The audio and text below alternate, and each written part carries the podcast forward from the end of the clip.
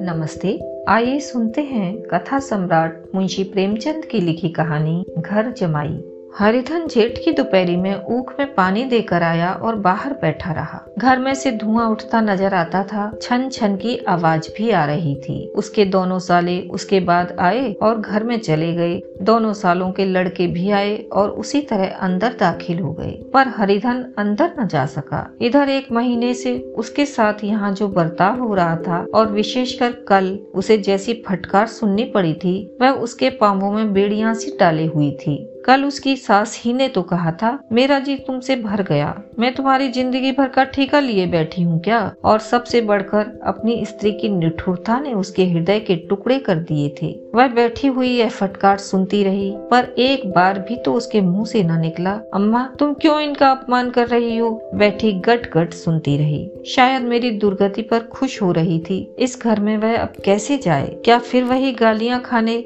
वही फटकार सुनने के लिए? और आज इस घर में जीवन के दस साल गुजर जाने पर यह हाल हो रहा है। मैं किसी से कम काम करता हूँ। दोनों साले मीठी नींद सो रहते हैं और मैं बैलों को सानी पानी देता हूँ। छाटी काटता हूँ। वहाँ सब लोग पल पल पर चिलम पीते हैं। मैं आँखें बंद किए अपने काम में लगा रहता हूँ। संध्या समय घर वाले गाने बजाने चले जाते हैं। मैं घड़ी रात तक गाय भैंसे धोता रहता हूँ। उसका यह पुरस्कार मुझे मिल रहा है कि कोई खाने को भी नहीं पूछता। उल्टे गालियाँ मिलती हैं। उसकी स्त्री घर में से डोल लेकर निकली और बोली, जरा इसे कुएँ से खींच लो। एक बूंद पानी नहीं है। हरिधन ने डोल लिया और कुएँ से पानी भर लाया। उसे ज़ोर की भूख लगी हुई थी। समझा, अब खाने को बुलाने आवेगी। मगर स्त्री डोल लेकर अंदर गई तो वहीं की हो रही। हरिधन थका मांदा, क्षुधा से व्याकुल पड़ा पड़ा सो गया। सहसा उसकी स्त्री गुमानी ने आकर उसे जगाया। हरिधन ने पड़े पड़े कहा क्या है? क्या पड़ा भी न रहने देगी? या और पानी चाहिए? गुमानी कटु स्वर में बोली, गुर्राते क्या हो? खाने को तो बुलाने आई हूँ। हरिधन ने देखा, उसके दोनों साले और बड़े साले के दोनों लड़के भोजन किए चले आ रहे थे। उसकी देह में आग लग गई। मेरी अब यह नौबत पहुँच गई कि इन लोगों के साथ बैठकर खा भी नहीं सकता। ये लोग मालिक हैं। मैं इनकी जूठी थाली चाटने वाला हूँ। मैं इनका कुत्ता हूँ, जिसे खाने के बाद एक टुकड़ा रोटी डाल दी जाती है। यही घर है, जहाँ आज से दस साल पहले उसका कितना आदर सत्कार होता था। साले गुलाम बने रहते थे। सास मुँह जोती रहती थी। स्त्री पूजा करती थी। तब तब उसके पास रुपए थे। जायदाद थी। अब वह दरिद्र है। उसकी सारी जायदाद को इन्हीं लोगों ने कूड़ा कर दिया। अब उसे रोटियों के भी लाले हैं। उसके जी में एक ज्वाला सी उठी कि इसी वक्त अंदर जाकर सास को और सालों को भिगो भिगो कर लगाई, पर जब्त करके रह गया। पड़े पड़े बोला, मुझे भूख नहीं है, आज न खाऊँगा। गुमानी ने कहा न खाओगे मेरी बला से? हाँ नहीं तो। खाओगे तो तुम्हारे ही पेट में जाएगा। कुछ मेरे पेट में थोड़े ही चला जाएगा। हरिधन का क्रोध आँसू बन गया। यह मेरी स्त्री है, जिसके लिए मैंने अपना सर्वस्व मिट्टी में मिला दिया। मुझे उल्लू बनाकर यह सब निकाल देना चाहते हैं। वह अब कहाँ जाए? क्या करे? उसकी सास आकर बोली चलकर खा क्यों नहीं लेते जी? रूठते किस पर हो? यहाँ तुम्हारे नखरे सहने का किसी में बूता नहीं है। जो देते हो वह मत देना। और क्या करोगे? तुमसे बेटी ब्याही है। कोई तुम्हारी ज़िंदगी का ठीका नहीं लिया है। हरिधन ने मरमाहत होकर कहा हाँ अम्मा, मेरी भूल थी कि मैं यही समझ रहा था। अब मेरे पास क्या है कि तुम मेरी ज़िंदगी का ठीका लोगी? जब मेरे पास भी धन था, तब सब कुछ आता था। अब दरिद्र हूँ। तुम क्यों बात पूछोगी? बूढ़ी सास भी मुँह फुलाकर भीतर चली गई। बच्चों के लिए बाप एक फालतू सी चीज़, एक विलास की वस्तु है, जैसे घोड़े के लिए चने या बाबुओं के लिए मोहन भोग। माँ रोटी दाल है, मोहन भोग उम्र भर न मिले तो किसका नुकसान है? मगर एक दिन दाल रोटी के दर्शन न हो तो फिर देखिए क्या हाल होता है। पिता के दर्शन कभी कभी शाम सवेरे हो जाते हैं, वह बच्चे को उछालता है, दुलारता है, कभी गोद में लेकर या उंगली पकड़कर सैर कराने ले जाता है। और बस, यही उसके कर्तव्य की इति है। वह परदेश चला जाए, बच्चे को परवाह नहीं होती। लेकिन माँ माँ तो बच्चे का सर्वस्व है। बालक एक मिनट के लिए भी उसका वियोग नहीं सह सकता। पिता कोई हो, उसे परवाह नहीं।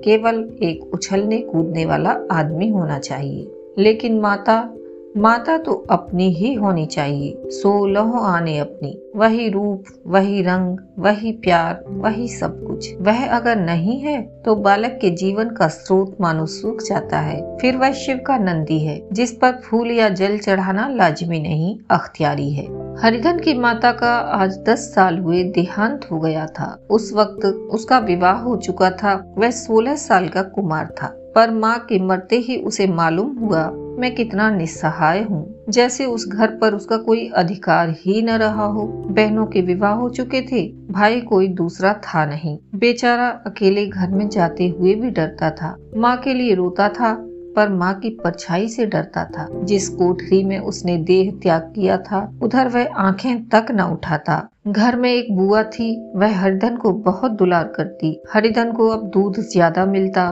काम भी कम करना पड़ता।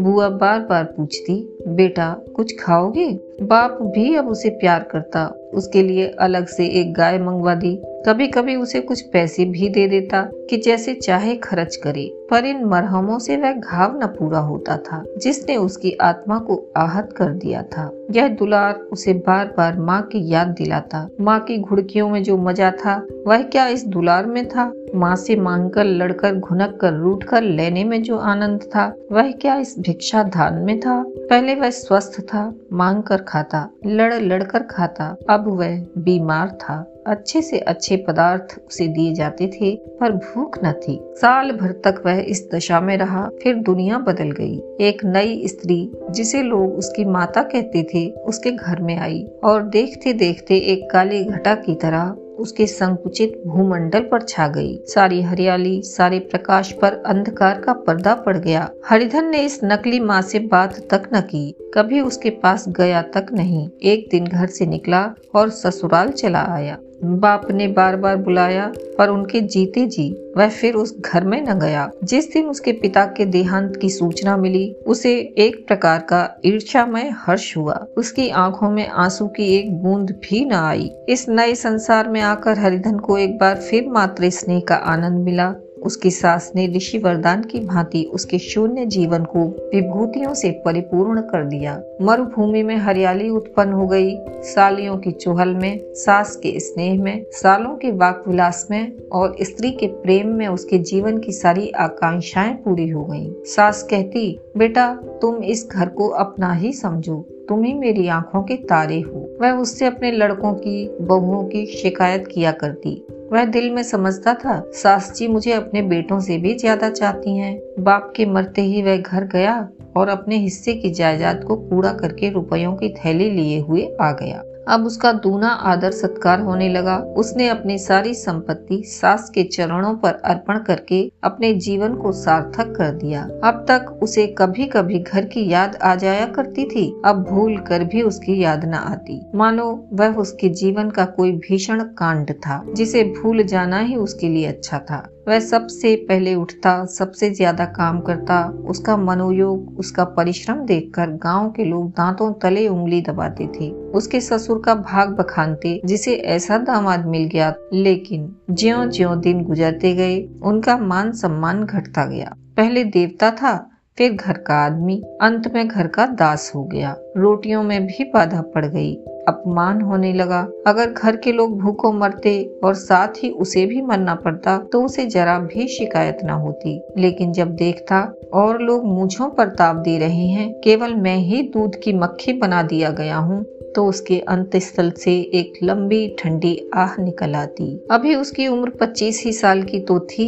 इतनी उम्र इस घर में कैसे गुजरेगी? और तो और उसकी स्त्री ने भी आँखें फेल ली। यह उस विपत्ति का सबसे क्रूर दृश्य था। हरिधन तो उधर भूखा प्यासा चिंता दाह में जल रहा था। इधर घर में सासी और दोनों सालों में बातें हो रही थी। गुमानी भी हाँ में हाँ मिलाती जाती थी। बड़े साले ने कहा, हम लोगों की बराबरी करते हैं। यह नहीं समझते कि किसी ने उनकी ज़िंदगी भर का बीड़ा थोड़े ही लिया है। दस साल हो गए। इतने दिनों में क्या दो तीन हज़ार न हड़प गए होंगे? छोटे साले बोले, मंजूर हो तो आदमी घुड़के भी, डांटे भी। अब इनसे कोई क्या कहे? न जाने इनसे कभी पिंड छूटेगा भी या नहीं। अपने दिल में समझते होंगे, मैंने दो हज़ार रूपए नहीं दिए हैं। यह नहीं समझते कि उनके दो हज़ार कब के उड़ चुके। सवा सिर तो एक जून को चाहिए। सास ने गंभीर भाव से कहा, बड़ी भारी खुराक है। गुमानी माता के सिर से जू निकाल रही थी। सुलगते हुए हृदय से बोली, निकम्मे आदमी को खाने की सिवा और काम ही क्या रहता है? बड़ी, खाने की कोई बात नहीं है। जिसकी जितनी भूख हो उतना खाए, लेकिन कुछ पैदा भी तो करना चाहिए। यह नहीं समझते कि पहुनई में किसी के दिन कटे हैं? छोटे मैं एक दिन कह दूँगा, अब अपनी राह लीजिए, आपका कर्जा नहीं खाया है। गुमानी घर वालों की ऐसी ऐसी बातें सुनकर अपने पति से द्वेष करने लगी थी। अगर वह बाहर से चार पैसे लाता तो इस घर में उसका कितना मान सम्मान होता। वह भी रानी बनकर रहती, न जाने क्यों बाहर जाकर कमाते उसकी नानी मरती है। गुमानी की मनोवृत्तियाँ अभी तक बिल्कुल बालपन की सी थी। उसका अपना कोई घर न था, उसी घर का हित, अहित उसके लिए भी प्रधान था। वह भी उन्हीं शब्दों में विचार करती, इस समस्या को उन्हीं आँखों से देखती, जैसे उसके घर वाले देखते थे। सच तो दो हज़ार रूपए में क्या किसी को मोल ले लेंगे? दस साल में दो हज़ार होते ही क्या हैं? दो सौ ही तो साल भर के हुए, क्या दो आदमी साल भर में दो सौ भी न खाएँगे? फिर कपड़े, लत्ते, दूध, घी, सभी कुछ तो है। दस साल हो गए, एक पीतल का छल्ला नहीं बना। घर से निकलते तो जैसे इनके प्राण निकलते हैं। जानते हैं, जैसे पहले पूजा होती थी, वैसे ही जन्म भर होती रहेगी। यह नहीं सोचते कि पहले और बात थी, अब और बात है। बहू ही पहले ससुराल जाती है तो कितना महात्म होता है। उसके डोली से उतरते ही बाजे बजते हैं। गाँव मोहल्ले की औरतें उसका मुँह देखने आती हैं और रुपए देती हैं। महीनों उसे घर भर से अच्छा खाने को मिलता है अच्छा पहनने को। कोई काम नहीं लिया जाता। लेकिन छह महीनों के बाद कोई उसकी बात भी नहीं पूछता। वह घर भर की लौंडी हो जाती है। उनके घर में मेरी भी तो वही गति होती। फिर काहे का रोना? जो यह कहो कि मैं तो काम करता हूँ तो तुम्हारी भूल है। मजूर की और बात है। उसे आदमी डांटता है, मारता भी है। जब चाहता है, रखता है। जब चाहता है, निकाल देता है। कस कर काम लेता है। यह नहीं कि जब जी में आया, कुछ काम किया, जब जी में आया, पढ़कर सो रही। हरिधन अभी पड़ा अंदर ही अंदर सुलग रहा था कि दोनों साले बाहर आए और बड़े साहब बोले, भैया, उठो, तीसरा पहर ढल गया। कब तक सोते रहोगे? सारा खेत पड़ा हुआ है। हरिधन चट उठ बैठा और तीव्र स्वर में बोला क्या तुम लोगों ने मुझे उल्लू समझ लिया है? दोनों साले हक्का पक्का हो गए। जिस आदमी ने कभी जबान नहीं खोली, हमेशा गुलामों की तरह हाथ बांधे हाजिर रहा। वह आज एकाएक इतना आत्माभिमानी हो जाए, यह उनको चौंका देने के लिए काफ़ी था। कुछ जवाब न सूझा। हरिधन ने देखा इन दोनों के कदम उखड़ गए हैं तो एक धक्का और देने की प्रबल इच्छा को रोक न सका। उसी ढंग से बोला, मेरी भी आँखें हैं, अंधा नहीं हूँ, न बहरा ही हूँ। छाती फाड़कर काम करूँ और उस पर भी कुत्ता समझा जाऊँ। ऐसे गधे कहीं और होंगे। अब बड़े साले भी गर्म पड़े। तुम्हें किसी ने यहाँ बाँध तो नहीं रखा है? अब की हरिधन लाजवाब हुआ। कोई बात न सूझी। बड़े ने फिर उस ढंग से कहा, अगर तुम यह चाहो कि जन्म भर पाहुने बने रहो और तुम्हारा वैसा ही आदर सत्कार होता रहे तो यह हमारे वश की बात नहीं है। हरिधन ने आँखें निकाल कर कहा, क्या मैं तुम लोगों से कम काम करता हूँ? बड़े, यह कौन कहता है? हरिधन तो तुम्हारे घर की नीति है कि जो सबसे ज़्यादा काम करे, वही भूखों मारा जाए। बड़े, तुम खुद खाने नहीं गए? क्या कोई तुम्हारे मुँह में कौर डाल देता? हरिधन ने ओंठ चबाकर कहा, मैं खुद खाने नहीं गया। कहते तुम्हें लाज नहीं आती? नहीं आई थी बहन तुम्हें बुलाने? छोटे साले ने कहा, अम्मा भी तो आई थी। तुमने कह दिया मुझे भूख नहीं है तो क्या करती? सास भीतर से लपकी चली आ रही थी। यह बात सुनकर बोली, कितना कहकर हार गई। कोई उठे न तो मैं क्या करूँ? हरिधन ने विष, खून और आग से भरे स्वर में कहा, मैं तुम्हारे लड़कों का जूठा खाने के लिए हूँ। मैं कुत्ता हूँ कि तुम लोग खाकर मेरे सामने रूखी रोटी का एक टुकड़ा फेंक दो? बुढ़िया ने ऐठ कर कहा तो क्या मेरे तुम लड़कों की बराबरी करोगे? हरिधन परास्त हो गया। बुढ़िया ने एक ही वाक प्रहार में उसका काम तमाम कर दिया। उसकी तनी हुई भवें ढीली पड़ गईं, आँखों की आग बुझ गई। फड़कते हुए नथने शांत हो गई। किसी आहत मनुष्य की भांति वह ज़मीन पर गिर पड़ा। क्या तुम मेरे लड़कों की बराबरी करोगी? यह वाक्य एक लंबे भाले की तरह उसके हृदय में चुभता चला जाता था। न हृदय का अंत था न उस भाले का। सारे घर ने खाया पर हरिधन न उठा। सास ने मनाया, सालियों ने मनाया, ससुर ने मनाया, दोनों साले मनाकर थक गए। हरिधन न उठा। वहीं द्वार पर एक टाट पर पड़ा था। उसे उठाकर सबसे अलग कुएँ पर ले गया और जगत पर बिछाकर पड़ा रहा। रात भीग चुकी थी। अनंत आकाश में तारे बालकों की भांति क्रीड़ा कर रहे थे। कोई नाचता था, कोई उछलता था, कोई हंसता था, कोई आँखें मीच कर फिर खोल देता था। रह रहकर कोई साहसी बालक सपाटा भर कर एक पल में उस विस्तृत क्षेत्र को पार कर लेता था और न जाने कहाँ छिप जाता था। हरिधन को अपना बचपन याद आया। जब वह भी इसी तरह क्रीड़ा करता था उसकी बाल स्मृतियाँ उन्हीं चमकीले तारों की भांति प्रज्वलित हो गईं। वह अपना छोटा सा घर, वह आम के बाग, जहाँ वह केरिया चुना करता था, वह मैदान जहाँ कबड्डी खेला करता था, सब उसे एक एक कर याद आने लगी फिर अपनी स्नेहमयी माता की सदैव मूर्ति उसके सामने खड़ी हो गई उन आँखों में कितनी करुणा थी, कितनी दया थी। उसे ऐसा जान पड़ा, मानो माता आँखों में आँसू भरे उसे छाती से लगा लेने के लिए हाथ फैलाए उसकी ओर चली आ रही है। वह उस मधुर भावना में अपने को भूल गया। ऐसा जान पड़ा, मानो माता ने उसे छाती से लगा लिया है और उसके सिर पर हाथ फेर रही है। वह रोने लगा, फूट फूट कर रोने लगा। उसी आत्मसम्मोहित दशा में उसके मुँह से यह शब्द निकला, अम्मा, तुमने मुझे इतना भुला दिया। देखो, तुम्हारे प्यारे लाल की क्या दशा हो रही है। कोई उसे पाने को भी नहीं पूछता। क्या जहाँ तुम हो, वहाँ मेरे लिए जगह नहीं है?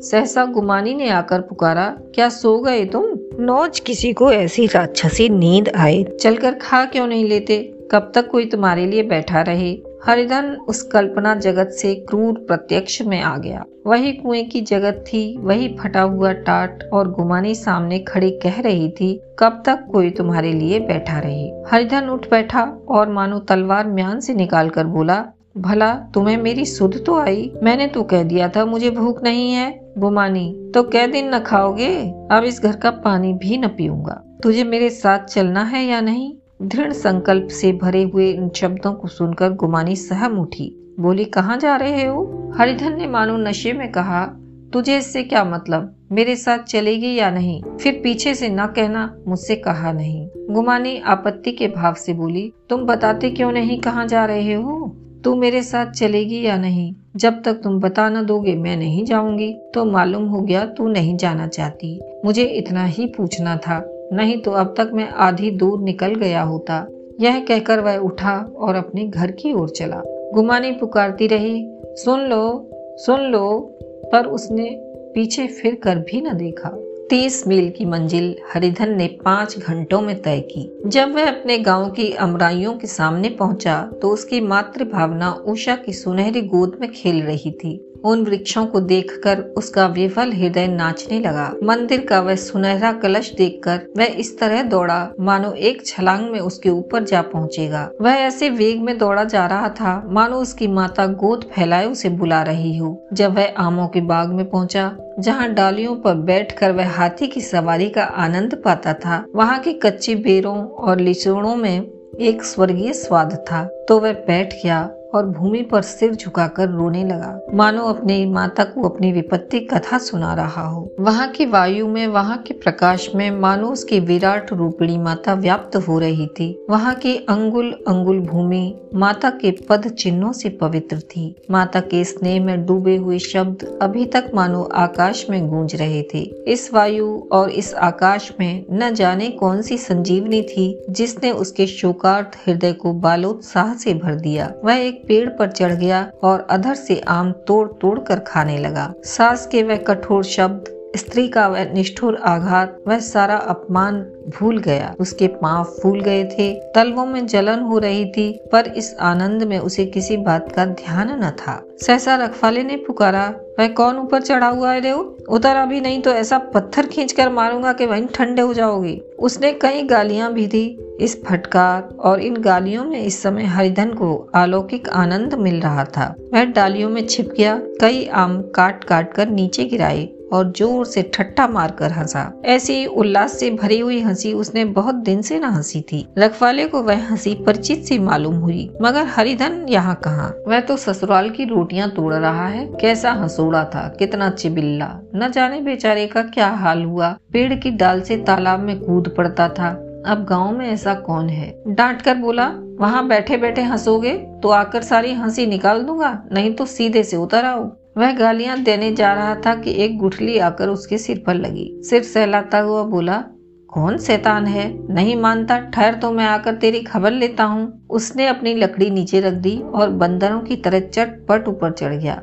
देखा तो हरिधन बैठा मुस्कुरा रहा है। चकित होकर बोला, अरे हरिधन, तुम यहाँ कब आए इस पेड़ पर कब से बैठे हो? दोनों बचपन के सखा वहीं गले मिले। यहाँ कब आए चलो घर चलो। भले आदमी, क्या वहाँ आम भी मयसर न होते थे? हरिधन ने मुस्कुराकर कहा मंगरू, इन आमों में जो स्वाद है, वह और कहीं के आमों में नहीं है। गाँव का क्या रंग ढंग है? मंगरू, सब चैन चान है भैया। तुमने तो जैसे नाता ही तोड़ लिया। इस तरह कोई अपना गाँव घर छोड़ देता है? जब से तुम्हारे दादा मरे, सारी गृहस्थी चौपट हो गई। दो छोटे छोटे लड़के हैं, उनके किए क्या होता है? हरिधन, मुझे अब उस गिरस्ती से क्या वास्ता है भाई? मैं तो अपना ले दे चुका। मजूरी तो मिलेगी ना? तुम्हारी गैया मैं ही चरा दिया करूँगा। मुझे खाने को दे देना। मंगरू ने अविश्वास के भाव से कहा। अरे भैया, कैसी बात करते हो? तुम्हारे लिए जान तक हाजिर है। क्या ससुराल में अब न रहोगे? कोई चिंता नहीं। पहले तो तुम्हारा घर ही है, उसे संभालो। छोटे छोटे बच्चे हैं, उनको पालो। तुम नई अम्मा से नाहक डरते हो। बड़ी सीधी है बेचारी। बस अपनी माँ ही समझो। तुम्हें पाकर तो निहाल हो जाएगी। अच्छा घर वाली को भी तो लाओगे? हरिधन, उसका मुँह न देखूँगा। मेरे लिए वह मर गई। मंगरू तो दूसरी सगाई हो जाएगी। अब की ऐसी महरिया ला दूँगा उसके पैर धो धोकर पियोगे लेकिन कहीं पहली भी आ गई तो हरिधन, वह ना आएगी। हरिधन अपने घर पहुँचा तो दोनों भाई, भैया आए भैया आए, कहकर भीतर दौड़े और माँ को खबर दी। उस घर में कदम रखते ही हरिधन को ऐसी शांत महिमा का अनुभव हुआ। मानो वह अपनी माँ की गोद में बैठा है। इतने दिनों ठोकर खाने से उसका हृदय कोमल हो गया था। जहाँ पहले अभिमान था, आग्रह था, हेकड़ी थी, वहाँ अब निराशा थी, पराजय थी और याचना थी। बीमारी का ज़ोर कम हो चला था, अब उस पर मामूली दवा भी असर कर सकती थी। किले की दीवारें छित चुकी थी, अब उसमें घुस जाना असाध्य न था। वही घर जिससे वह एक दिन विरक्त हो गया था, अब गोद फैलाए उसे आश्रय देने को तैयार था। हरधन का निरावलंब मन यह आश्रय पाकर मानो तृप्त हो गया। शाम को विमाता ने कहा, बेटा, तुम घर आ गए, हमारे धन भाग। अब इन बच्चों को पालो। माँ का नाता ना सही, बाप का नाता तो है ही। मुझे एक रोटी दे देना, खाकर एक कोने में पड़ी रहूँगी। तुम्हारी अम्मा से मेरा बहन का नाता है। उस नाते से भी तो तुम मेरे लड़के होते हो। हरिधन की मात्र विवल आँखों को विमाता के रूप में अपनी माता के दर्शन हुए। घर के एक एक कोने में मात्र स्मृतियों की छटा चांदनी की भांति छिटकी हुई थी। विमाता का प्रौण मुखमंडल भी उसी छटा से रंजित था। दूसरे दिन हरिदन फिर कंधे पर हल रखकर खेत को चला उसके मुख पर उल्लास था और आँखों में गर्व। वह अब किसी का आश्रित नहीं आश्रय दाता था। किसी के द्वार का भिक्षुक नहीं, घर का रक्षक था। एक दिन उसने सुना, गुमानी ने दूसरा घर कर लिया। माँ से बोला, तुमने सुना का की गुमानी ने घर कर लिया। काकी ने कहा, घर क्या कर लेगी? ठट्टा है। बिरादरी में ऐसा अंधेर है। पंचायत नहीं, अदालत तो है। हरिधन ने कहा, नहीं काकी, बहुत अच्छा हुआ। ला, पैसे दे दे, महावीर जी को लड्डू चढ़ाओ मैं तो डर रहा था, कहीं मेरे गले न आ पड़े। भगवान ने मेरी बात सुन ली। मैं वहाँ से यही ठान कर चला था। अब उसका मुँह न देखूँगा। अभी आप सुन रहे थे प्रेमचंद की लिखी कहानी घर जमाई। आशा है आपको यह कहानी पसंद आई होगी। आप स्पॉटिफाई गूगल पॉडकास्ट या जिस किसी भी प्लेटफॉर्म पर हमें सुन रहे हैं, कृपया वहाँ फॉलो करें और इसे अपने साथियों के साथ शेयर करें। धन्यवाद।